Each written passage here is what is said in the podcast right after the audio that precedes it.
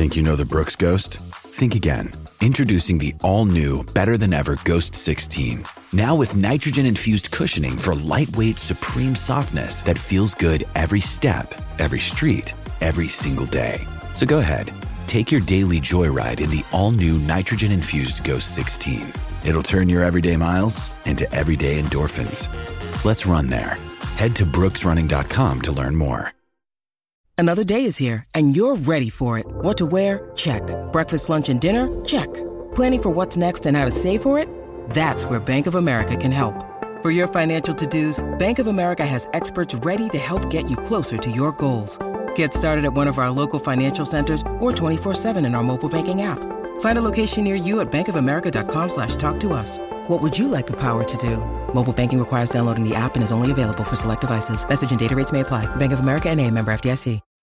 When you need mealtime inspiration, it's worth shopping Kroger, where you'll find over 30,000 mouthwatering choices that excite your inner foodie. And no matter what tasty choice you make, you'll enjoy our everyday low prices, plus extra ways to save, like digital coupons worth over $600 each week. You can also save up to $1 off per gallon at the pump with fuel points. More savings and more inspiring flavors make shopping Kroger worth it every time. Kroger, fresh for everyone. Fuel restrictions apply. A Scottish football podcast that isn't obsessed with just two teams, niche nonsense, or surprisingly brilliant. You decide. The Terrace Scottish Football Podcast. The cult Scottish football podcast now adapted into a hit TV show. Search The Terrace Scottish Football Podcast on your chosen podcast player now.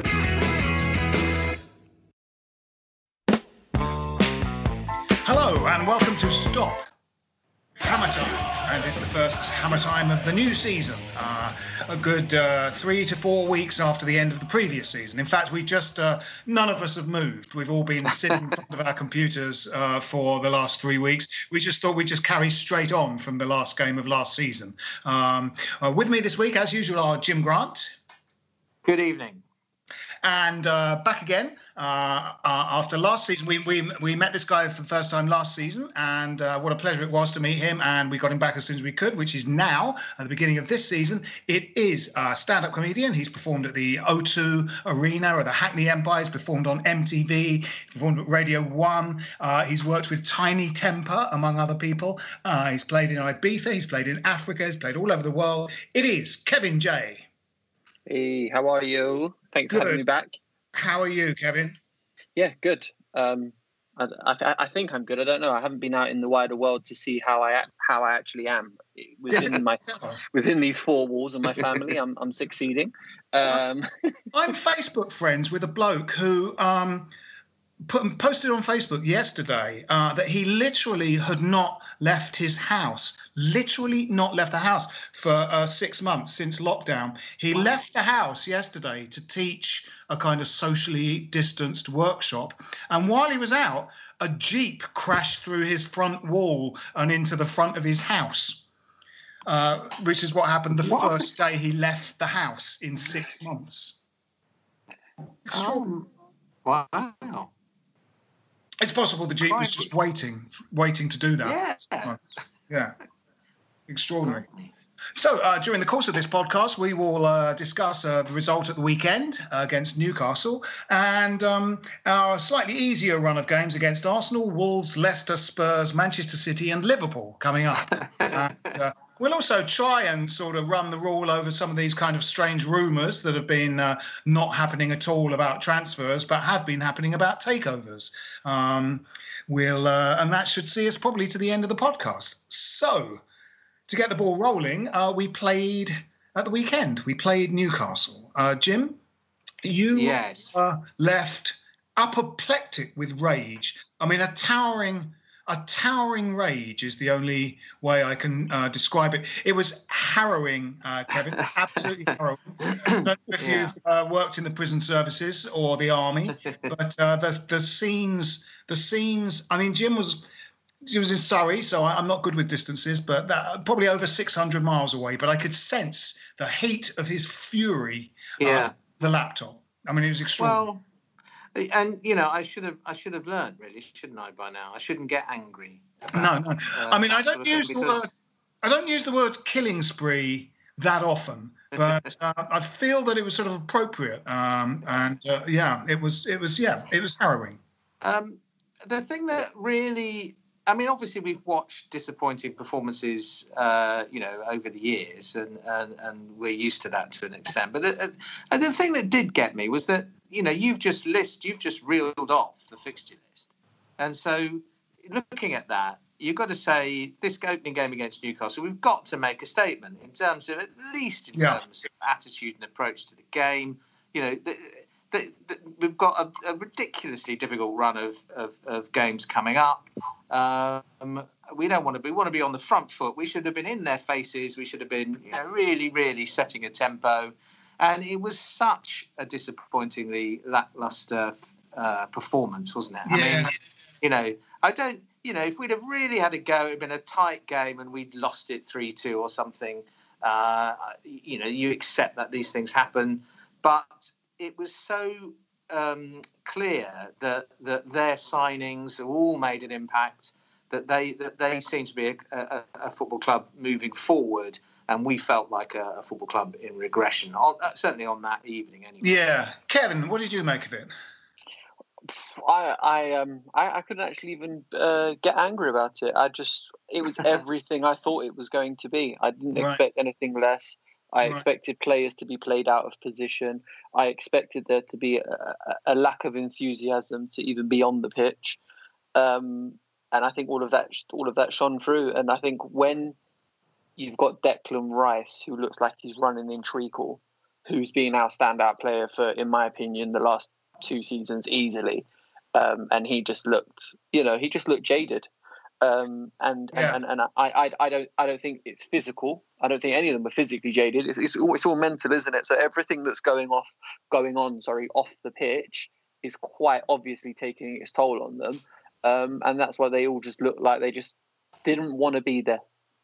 Yeah, I mean, I feel largely the same, but perhaps on a more positive note, I thought, those first 2 games after lockdown, the Wolves and the Spurs, those were absolutely terrible. I mean, and I thought we looked like Barcelona compared to those first 2 games. I thought at least we looked, to have a basic level of sort of competence. And we were sort of in that game, In the first half. I think that's true of the first half. But I think we had more possession. We had more shots. We had more shots on target. We had more corners.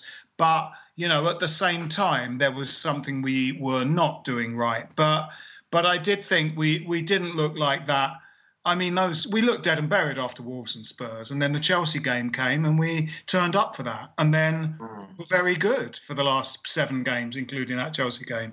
I think as well as, Kev, as you say, the sort of things that are happening off the field, it is still very close to that last 7 games of the season where we played very hard and worked very hard, and I think possibly they mentally sort of haven't had enough kind of time away. It sort of felt like having to maintain the intensity to just keep yourself in the division is very difficult to sort of, keep going, to sustain, because we've got such a thin squad. It's basically the first 11. You knew what it was going to be. It just picked itself because it's never different.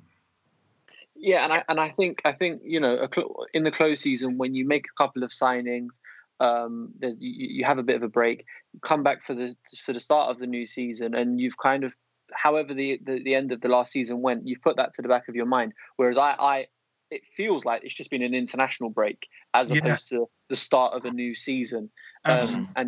And unfortunately, the off-the-field antics hasn't allowed the momentum, the positive momentum that we ended with, to carry on, because there is no reason as to why we shouldn't be, hitting the ground running with starting exactly the same team. What's changed? That's exactly my point. It's off-the-field stuff. There's no other reason. Yeah, that's exactly my point. I don't care what's going on off the field. They're professionals. It's a football match.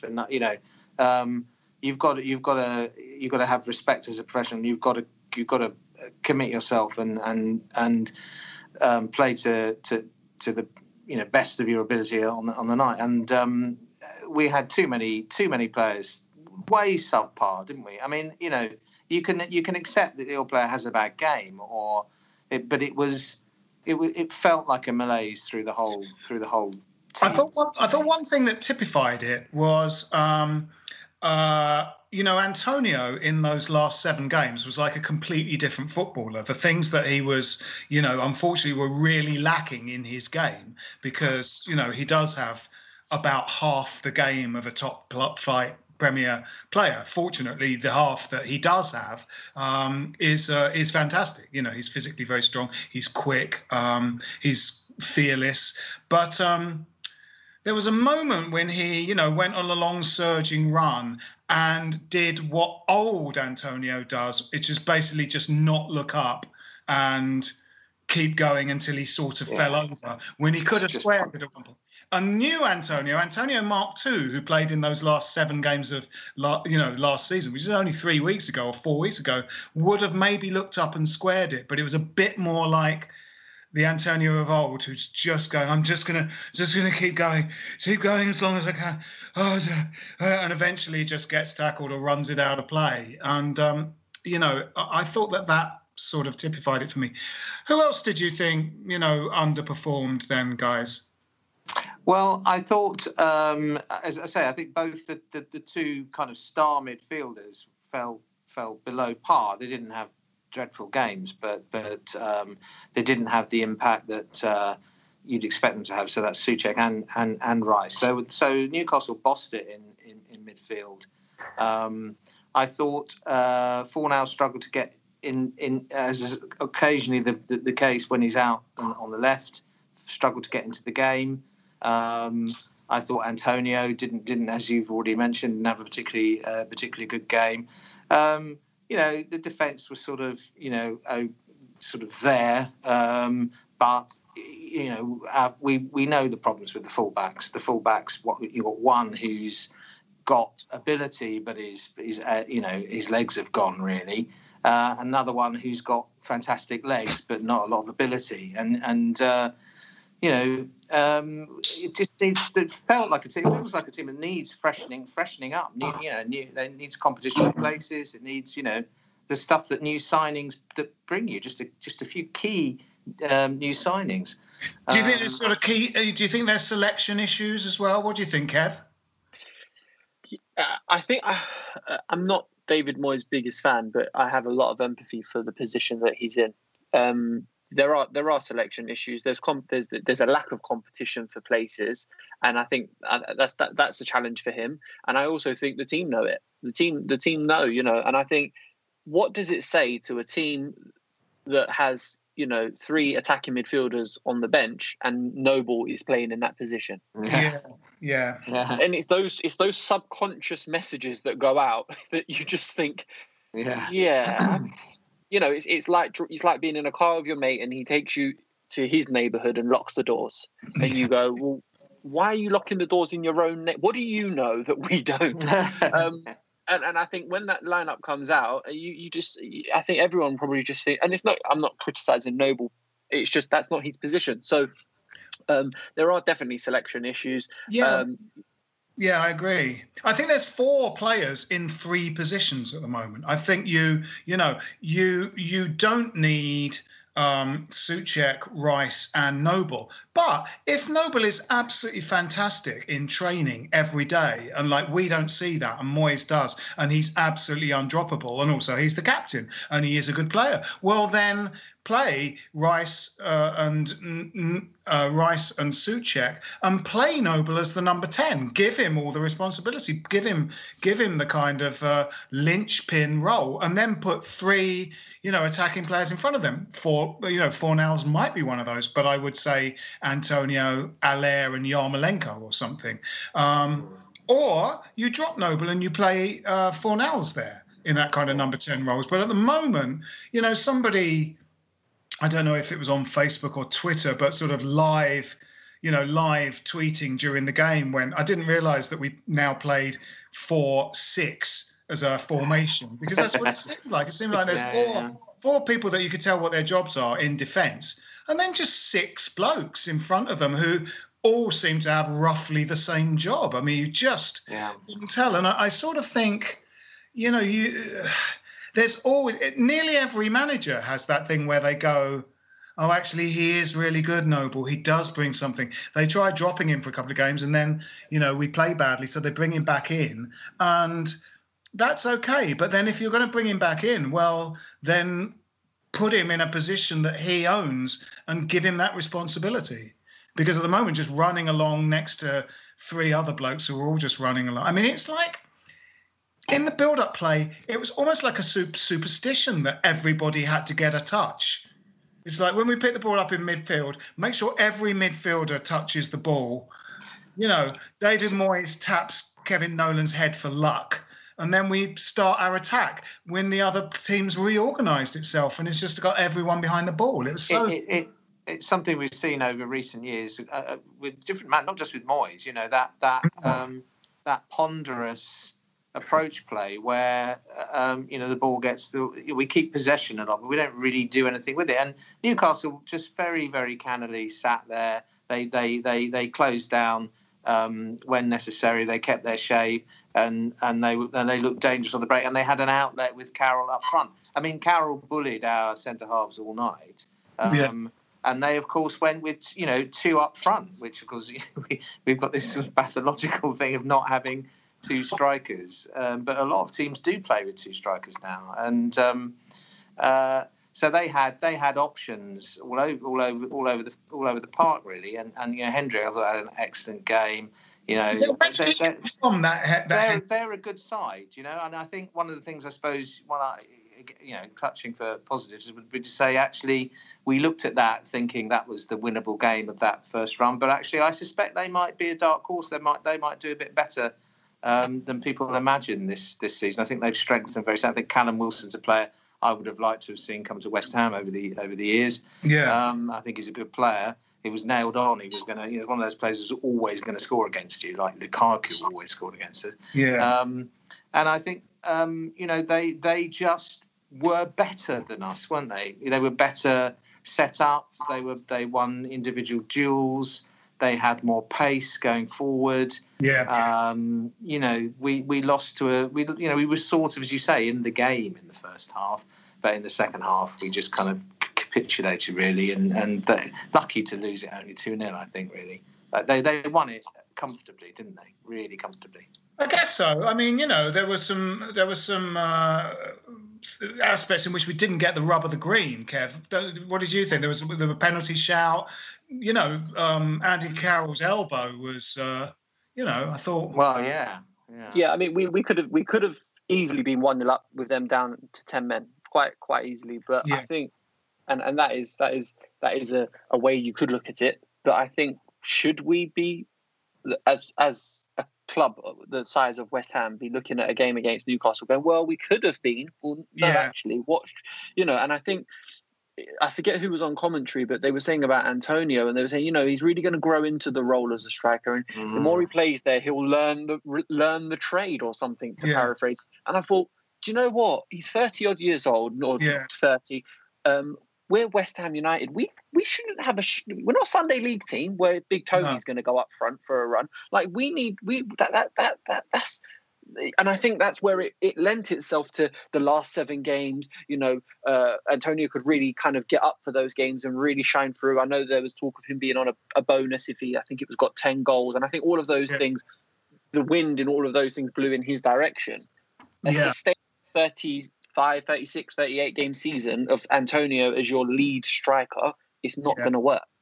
Well, especially when nominally, you know, you've spent most of last year's and this year's transfer budget apparently on a striker who scored. Well, he's scored two tonight so far. You know, 9 goals in 38 games for the club. So, you know, Haller's got to step up this season. We need him to do what he's, you know, what we've invested in him for him to do. Well, he needs but he does need also to get people sort of closer to him as well. You know, a lot of that, his bad performance last season under Pellegrini was being played completely on his own with 5 men, you know, several yards behind him. I think there's no doubt an element of truth in than that, but it's also the case that he isn't quite the dynamic player we were led to believe he was going to be. I mean, he has also underperformed, I think, you know. And you need to make things happen sometimes, don't you? And he's not. He looks like the kind of player who finishes things off, not a player who kind of bullies defenders and makes things happen. You know, it's an indictment of transfer policy over a number of years. I mean, this situation hasn't come about sort of overnight. It's been you know, we on this podcast were not advocates of getting rid of Moyes first time, not necessarily because Moyes is the greatest manager on earth, but because it was another destabilising thing, and suddenly money was made available for the kind of marquee manager Pellegrini, and an awful lot of money was spent, not very, as it turns out, wisely. And you know, so it's you know, there's lots of wheels within wheels in terms of where we are, and we've still got some good players. You know, we've what would we like to see? You know, moving forward, as we say, in the next few games, to see changes to the team. Well, I think we need more width. I felt we were very narrow, and we are very narrow when Fornals plays on that left side. So I would like to see him, or maybe, you know, give him another chance. And I would like to see someone who's not Noble in that advanced midfield position behind the strikers. Do you achieve that by going 4-4-2 or 4-5-1? Because I think what we were sort of playing was kind of 4-3-3 or some variation. Yeah, I think it was, and that seems to be what. I mean, I'm not sure that is going to change. I would possibly like to see us, with the resources that we've got, you know, play with three at the back, because that would allow us to play two up front with wing backs and still have your playmaker and your two holding midfielders. So it seems to me that the personnel that we have at the moment is quite well suited to that setup. Yeah.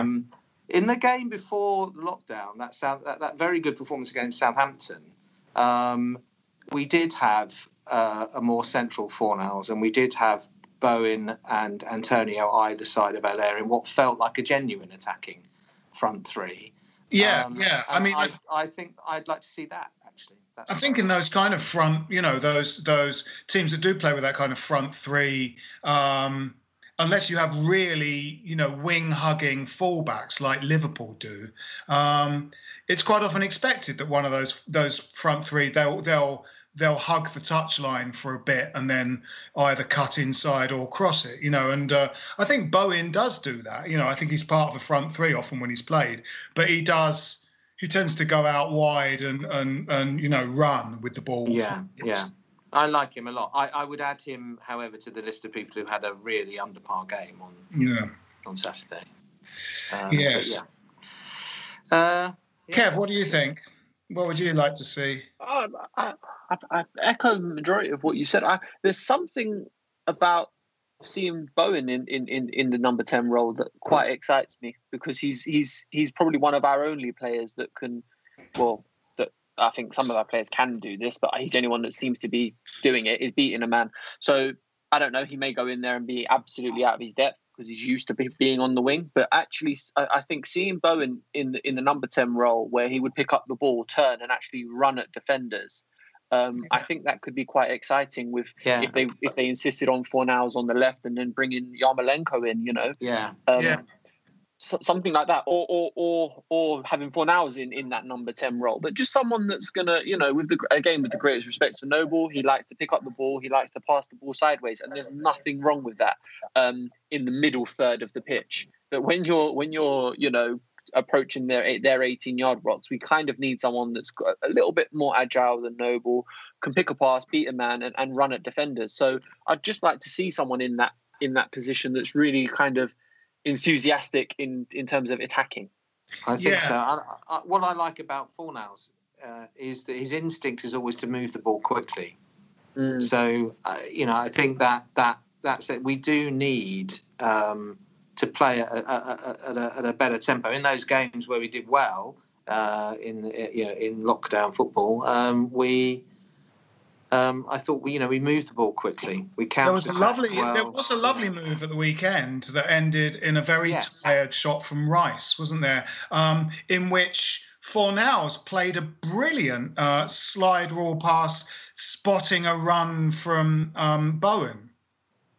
A terrific pass, and it was a good, example of, on the same pageness. Bowen started that run. Fornals saw it straight away and hit a ball, through a gap that Fornals then just ran, bust a gut to run at that gap, got the ball, got it over, and then it was a tired shot from, I think, Rice. Yeah, we just hit the legs of a player in front of him, and you're going, it was always going to do that, mate. We had one or two promising moments in the first half down their left, our right, with balls inside the full in between, in balls played through the channel.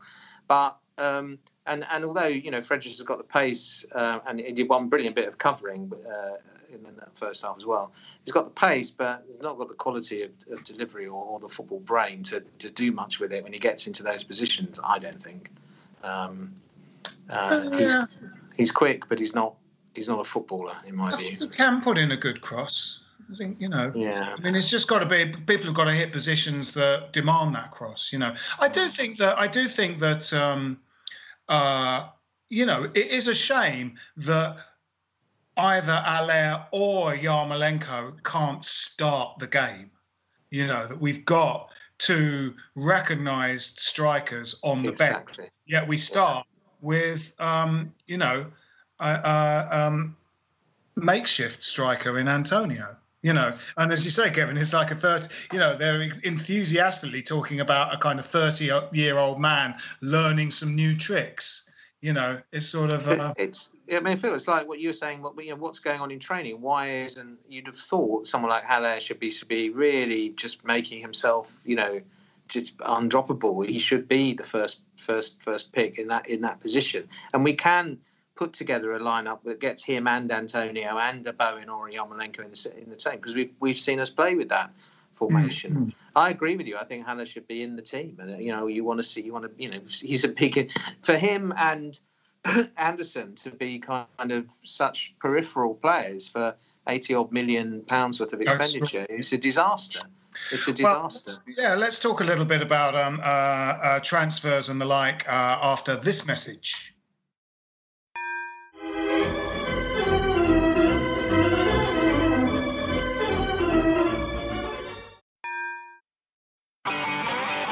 If you want an e-bike that doesn't look like it's made for the shopping precinct, something that's less Mr. Bean and more Steve McQueen, check out the range of bikes from London-based Cooler King. From dope 250-watt city bikes to Harley Bobber-inspired 750-watt beasts that can tear your face off while leaving your smile intact. Cooler Kings are made in limited numbers, yet highly affordable. Check them out now on the web at cooler.bike or find them on Instagram with hashtag CoolerKingBike. Cooler.bike. E-bikes that are cool AF. Right, welcome back. We were just saying that, we're in this absurd situation where our record signing and then our previous record signing, who is our second top money value signing, can't get in the team. If you add to that, Yarmolenko was probably about 20 million or something. He can't get in the team either. And, it's worrying. And there seems to be a sort of strange thing happening now in the transfer window. We literally look like we're not going to buy anyone. And it's that we have to sell to buy. I don't know. Yes. We haven't talked about the Diangana sale yet. No. What did you make of that, Kevin? I think I don't personally think it's as terrible as everyone as not everyone as some people have made out. I think for me it was a lot of money for an unproven young player. He hadn't done anything in the Premier League. Yes, he looked promising. Yes, he had done great in the Championship. I think it was a case of the board having to sell because no one else was worth anything. No, that's the travesty. The travesty is that whoever's the head of recruitment, whoever was the person that sanctioned the Haller, Anderson, Yarmolenko, Wiltshire, the list goes on, batch of signings. That's the travesty. Not that Diangana was sold. No, that's right. It's that how have you spent £120 million on players and that none of them are now worth 50% of what you paid. That's the travesty that's not being spoken about. Yeah. In my opinion. In our end of season podcast, I was saying to you, Phil, wasn't I, I think we will hang on to Rice, but because I felt at the time we had other saleable assets, what I didn't expect was that the saleable asset would be the player who's been out on loan in the Championship and has hardly played a Premiership game. I think you're right, Lynn. In pure footballing terms, that it might well be kind of, to a certain extent, make a degree of sense, not sense exactly, but certainly you could justify it in footballing terms. But everything's context, as you say, and the context in which that's happened is the whole last few years and all the rhetoric about the academy and we're not a selling club anymore and all this stuff about that people have many fans have bought into.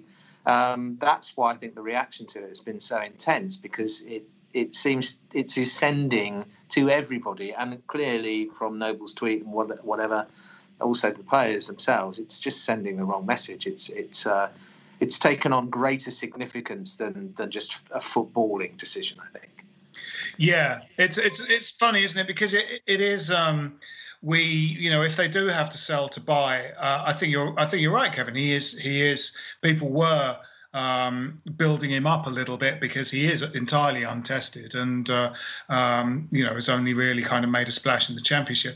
However, he is, given our quite unbalanced squad that does lack in certain departments, he is a sort of pacey wide man. And that feels like something at least coming off the bench that we could really do with to change a game. There have been lots of times, aren't there, where like, you look at the bench and you're thinking of like taking, Noble or Fornals off, and on the bench are Anderson, Wiltshire, other wannabe number 10s. Everyone wants to be a number 10, and you're just gonna, whereas someone who might run at them, there was a time when we were saying. Antonio, when we were saying he's not the most complete footballer in the world, under perhaps, Pellegrini, when we were looking really good, we were going, Antonio might not be able to get in the team, but he'll be fantastic coming off the bench with his physicality and his pace. And now we're relying on him to do like everything. Exactly. I mean, I think that's it, isn't it? I mean, we've, in theory, we should have sold Diangana because he simply couldn't get in the team because he was being kept out by our £40 million superstar flair-filled Brazilian winger. And the reality is we've sold him because nobody would buy our £40 million winger, who turns out to be actively shit. And, I think a real test of Moyes' man management is if he's got to get some kind of tune out of Anderson and Allaire, really, hasn't he? I mean, that's his challenge. Yeah. Because the talent is there. We've seen it, Yeah. So. And he can't. I mean, we've seen quite a few times that David Moyes is... he's quite cautious to change. He does change things, and he changes them quite dramatically, but often it takes him a while to do that. I think he has to see sort of something... work before he'll instigate it full time, So quite often we've seen us get to a slightly slow start under Moyes. He was slow to get his ideas across. And I actually said, in a way, don't think he had any ideas when he came in after Bilic. He just had this bunch of players, dysfunctional bunch of players, and probably a toxic atmosphere in the dressing room. And he just had to put them out on the pitch for a couple of games and see what they look like, and then start making decisions. And he sort of did that last time as well. And obviously he brought in Souček and Bowen, which is great. And And, you know, by the end of the season, we looked a really good outfit. But again, we've got off to a slow start with last Saturday's game. But he's got to start, you know, one game into a 38-game season, running the same 11 players out on the pitch. He's got to start thinking about those other guys. And, you know, he made that double substitution, but quite late in the game, you know. Yeah. Yeah. That's when everyone makes substitutions. It didn't feel like he made that change for tactical reasons, going, Yarmo and Allaire are really going to hurt them now. I'm going to do that. He just did it because he went, well, the guys they're replacing will be a bit knackered. Yeah, I agree. I agree with all of that. Yeah. Yeah. But, I mean, obviously the rumour mill's been the sale of Rice all the time. But I mean, this it is sort of worrying that I guess that is just a question of sort of accountancy, really. We did, for two seasons running under Pellegrini, spend a lot of money, and I guess they're just saying we slightly went in the hole a bit there, and we can't actually do it this third time. We thought we would be, you know, doing better, and we spent the investment under Pellegrini in two summer transfer windows. We went right in the hole. We put our hands in our pocket and pulled out a lot of money, and we just can't do it a third time. We haven't got that money. No, so we're left wondering whether there are going to be, this time, three teams worse than us. Mm. And it's looking a little bit thinner on the ground when you start to look for them, isn't it? You could say Fulham, maybe Brighton, West Brom, I still yet to be convinced by Aston Villa. I'm not. You know, they're not going to be great again, I don't think. No.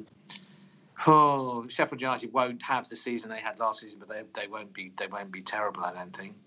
Leeds are obviously going to take the division by storm, I suspect. Leicester have really moved into the level of teams above us. Everton have made some good signings. You know, we're going to be in the bottom six, come what may, I think. And you keep playing Russian roulette like this, you're gonna find the bullet at some point, aren't you? Yeah, absolutely.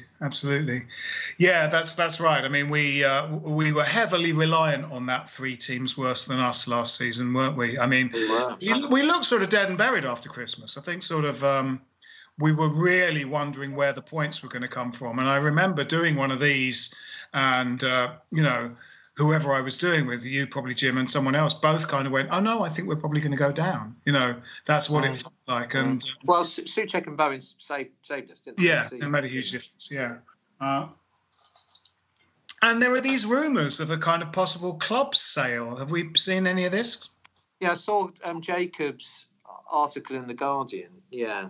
Have you been aware of any of this, Kev? I saw the Guardian article, and then I was unfortunate enough to hear Simon Jordan on TalkSport this morning, right? Giving his insight. I think it's just who would buy us in the state we're in. I don't know. Yeah, in terms of with that clause, and I don't know what it actually looks like. But there's the rumoured clauses, and I don't know if they are rumours or whether they're real. With regards to if they sell the club before 2023, I think it is. Yeah, there's the additional fee and stuff like that. And I think there may be someone out there that really looks at us as a project, and it would have to be someone that looks at West Ham as a project in its entirety, and kind of they're going to come in and throw, I don't know, 600-700 million at us to get us where we need to be. I think you've got to see it as, I mean, whoever's going to buy would buy it as something, seeing the potential, and the potential is undoubtedly there. I think we know that. I think from Golden Sullivan's point of view, I'm no kind of financial expert or business expert at all, but. They've got. You're absolutely right. I think that thing does exist. The punishment thing, financial punishment before 2023 if they sell it.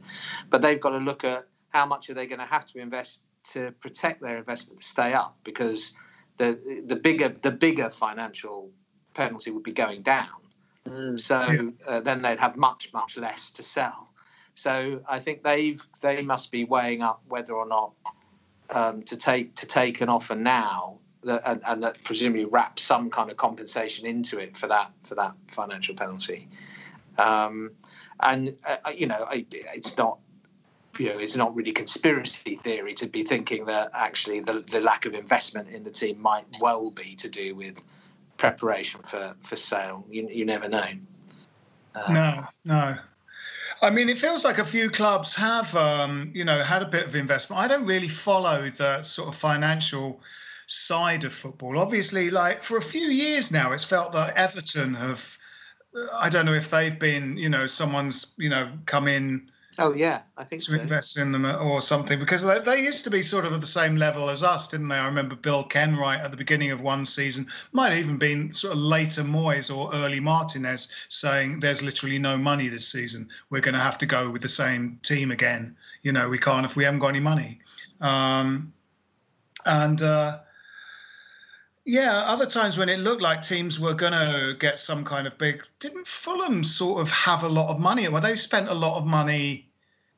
The last time they came up, they spent 100 million, yeah. Yeah. So they must have got some money from somewhere, and but that didn't really sort of seem to come to anything, and they went back down again. Certainly financially, we don't necessarily know who those three teams are, but also there are some other teams that might slightly go to another level, like, the way Wolves clearly, someone handed them a lot of money very suddenly, and they came up and, had a really good first season in the Premiership. We're just not going to buy any new footballers. We've really got to look at, as you say, getting some of the people that play, that nominally are in our squad, got to get them playing, Yeah. And hope you don't get key injuries, because, we are really vulnerable. I mean, we've got two really good central midfielders in Rice and Souček, but behind them it's Josh Cullen and Mark Noble. That's it. And Connor Coventry. That's and we're not going to strengthen there, so. It's a real worry. Yeah, and you would hope that Moyes isn't so cautious that he's kind of blind to the fact that, Antonio and Noble are both, quite long in the tooth. And, Antonio is quite injury prone. And to basically just go, Mikhail will just go out and do what he does every week. And that's how we play. That just can't be. We've got to. What we did lack on Saturday was a little bit of a system, wasn't it? We didn't feel like we really knew how we were going to put the ball in the net. Yeah, I think that's right. I think that we were too narrow, we were too ponderous. It felt quite clueless a lot of the time. I agree. Yeah, so we've got these. We've got 6 games coming up: Arsenal, Wolves, Leicester, Spurs, City, Liverpool. I mean, that, on paper, if we were, giving our match day predictions, you'd see all of those as a loss, wouldn't you? Yeah. I mean. Oh, yeah. Wolves was the one we were scared of before lockdown happened, when we were looking at that sort of quite difficult run of games. Where Spurs and Chelsea were coming up, we thought actually the hardest one was going to be Wolves, and in a sense we were proved right. Yes, without beating Chelsea, we lost to Spurs, but Wolves, we didn't even turn up against them, but also they are good. I'd say Spurs are a team that have got their own problems. So, yeah,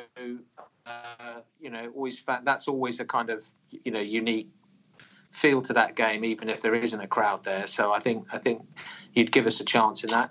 We have played well against Arsenal in recent years without any luck, so maybe we get a bit of a break against them. We did well at Liverpool, before the lockdown. So it's not, I don't think we're, I'm sure we'll have chances and we'll be competitive. We're a threat from set pieces. We're not. There's a physicality in the team that makes us not easy necessarily to play against as we once perhaps were. But you can see that. You could easily see a run of defeats there kind of you know, domino effect, because once you've lost two or three games at the start of the season, the next one, because you know the pressure mounts. All I can say is if we don't win, if we don't get 4 or 5 points from that run of games, Moyes won't survive that, I don't think. I mean, if we lose our first 7 games of the season, he's gone. Do you think so? Instead. Yeah, no manager survives 6-7 defeats in a row. But it's, I mean, it's just so ironic that this kind of, we were looking for the idea that he might stabilise us after Bilic comes in, they don't keep him, get a new fancy down European manager, that doesn't work out, comes in, stabilises him, then they don't give him any money. No, exactly. No, I mean, they're literally, if they do fire him, it will be like they've sabotaged him and then fired him. Yeah. By not giving him any money to spend on footballers. Yeah. I agree. Totally. What do you reckon, Kev, about this little run of games? Well, I just got the fixtures up actually, and I was looking at them, and not to be a pessimist, but we come off the back of that 6, and then we have Fulham, Sheffield United, Aston Villa, and then it's Man United, Leeds, Chelsea. Yeah. So it's I mean, listen, many seasons have gone by where we've looked at a run of games that are packed with the top 6, and we come out of it with 9 points. So I could sit here and go, we're not going to get anything from Arsenal, and I don't think we'll get anything from Wolves because we haven't the last 2 seasons, and similarly with Man City. But we've done all right against Liverpool and Arsenal in terms of the way we've played. We haven't got the result, so I'm confident in, not in the team, not in the manager. I'm confident in the West Ham way, as it were, that we tend to just get points from games that you look at and think, how have you come off of that run with 9 points? It's going to be a challenge. I don't think we can look at this next 6 or 7 games and think, oh, this is a challenging run of fixtures. The season's going to be a challenge. I think we've covered off all the reasons why: squad depth, lack of a system, lack of transfers. I think sold Diangana, got your 22 million, and then went in the market with it and realised that you were you didn't actually have much. 22 million don't go very far nowadays. I wonder what sort of, if any, difference Kevin Nolan and Stuart Pearce are making. People quite often put 2 and 2 together in quite a simplistic way. Like when Bilic got Julian Dix in, there were people going, 2 defenders, we'll be just brilliant defending, as if they're going to put their boots on and do it themselves. You know what I mean? And obviously with both Kevin Nolan and Stuart Pearce, there's a little bit of sort of chatter on social media going, they're going to give us that bit of grit that we really need. But, I'm not sure it sort of works that way. It's like saying, if we get Naomi Campbell, the team will get prettier. I don't think the hard nut coach exists that would turn Felipe Anderson into a gritty footballer. It's never going to happen, is it? Stuart Pearce has managed at quite a high level. It sort of feels like... knowing nothing about what it's like on the training ground and what their routine is like. It feels like if football clubs need assistant coaches, it feels like he, on paper, might be quite a good one because he's managed at, quite a sort of high level. I think so. England under-21s, Manchester City, he's managed, and feels like, he knows the club. He was a very good footballer, So you'd sort of hope that he can bring something to the table. But as I say, I don't really know what happens on a training ground, No. Well, I think you're right. I don't think there's an issue with the... I think we have an experienced and capable coaching staff. I think you've absolutely summed it up. Moyes has been, treated abysmally, I think, by these managers, by these owners.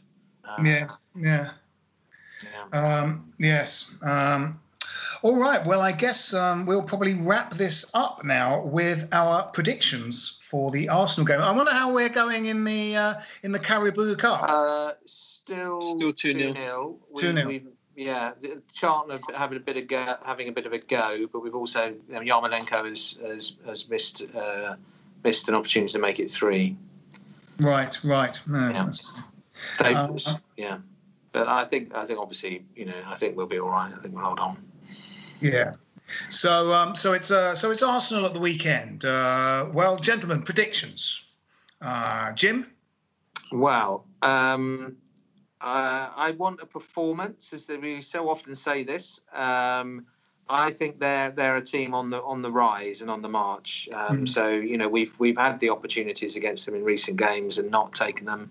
So perversely, I think we might just get something out of this. I'm going to go 1-1. 1-1. Yeah. Kev, what do you think? Exactly the same as Jim. I hope that we take the momentum out of this Charlton game. Give Haller a start. He scored 2 goals, so to not see him start against Arsenal, I think would be a shame. Yeah.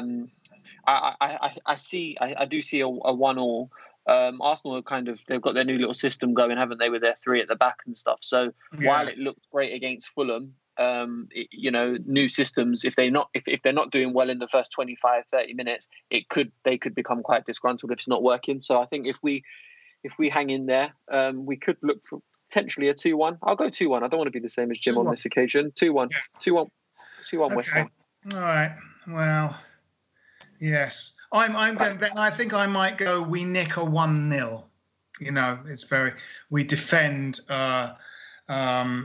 We defend to the hilt, and a bit like Robert Greene's incredible performance when we beat them 1-0. Was that 1-0? It was 1-0, wasn't it? It was 1-0, yeah, probably. Yeah, Zamora, yeah. Yeah, Zamora's goal. I'm going to go 1-0.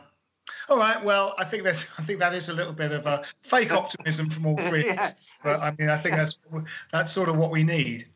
All right, fellas. Well, I think that's probably it for this podcast. So my name's Phil Whelans. This has been Stop Hammer Time. With me have been Jim Grant. Cheerio. And Kevin J. Thanks for having me, guys. Always a pleasure. Come on, you Lions.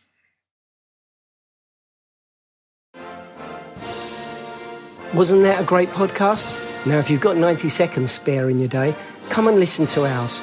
It's called What Has He Said Now? And is available wherever you got this podcast. You're going to lose a number of people to the flu. This is a Playback Media production. Get all the associated links for this podcast at westhampodcast.com. Sports Social Podcast Network. With the Lucky Land Slots, you can get lucky just about anywhere. This is your captain speaking. We've got clear runway and the weather's fine, but we're just going to circle up here a while and get lucky. No, nothing like that. It's just these cash prizes add up quick. So I suggest you sit back, keep your tray table upright, and start getting lucky. Play for free at LuckyLandSlots.com. Are you feeling lucky? No purchase necessary. Void where prohibited by law. 18+ terms and conditions apply. See website for details.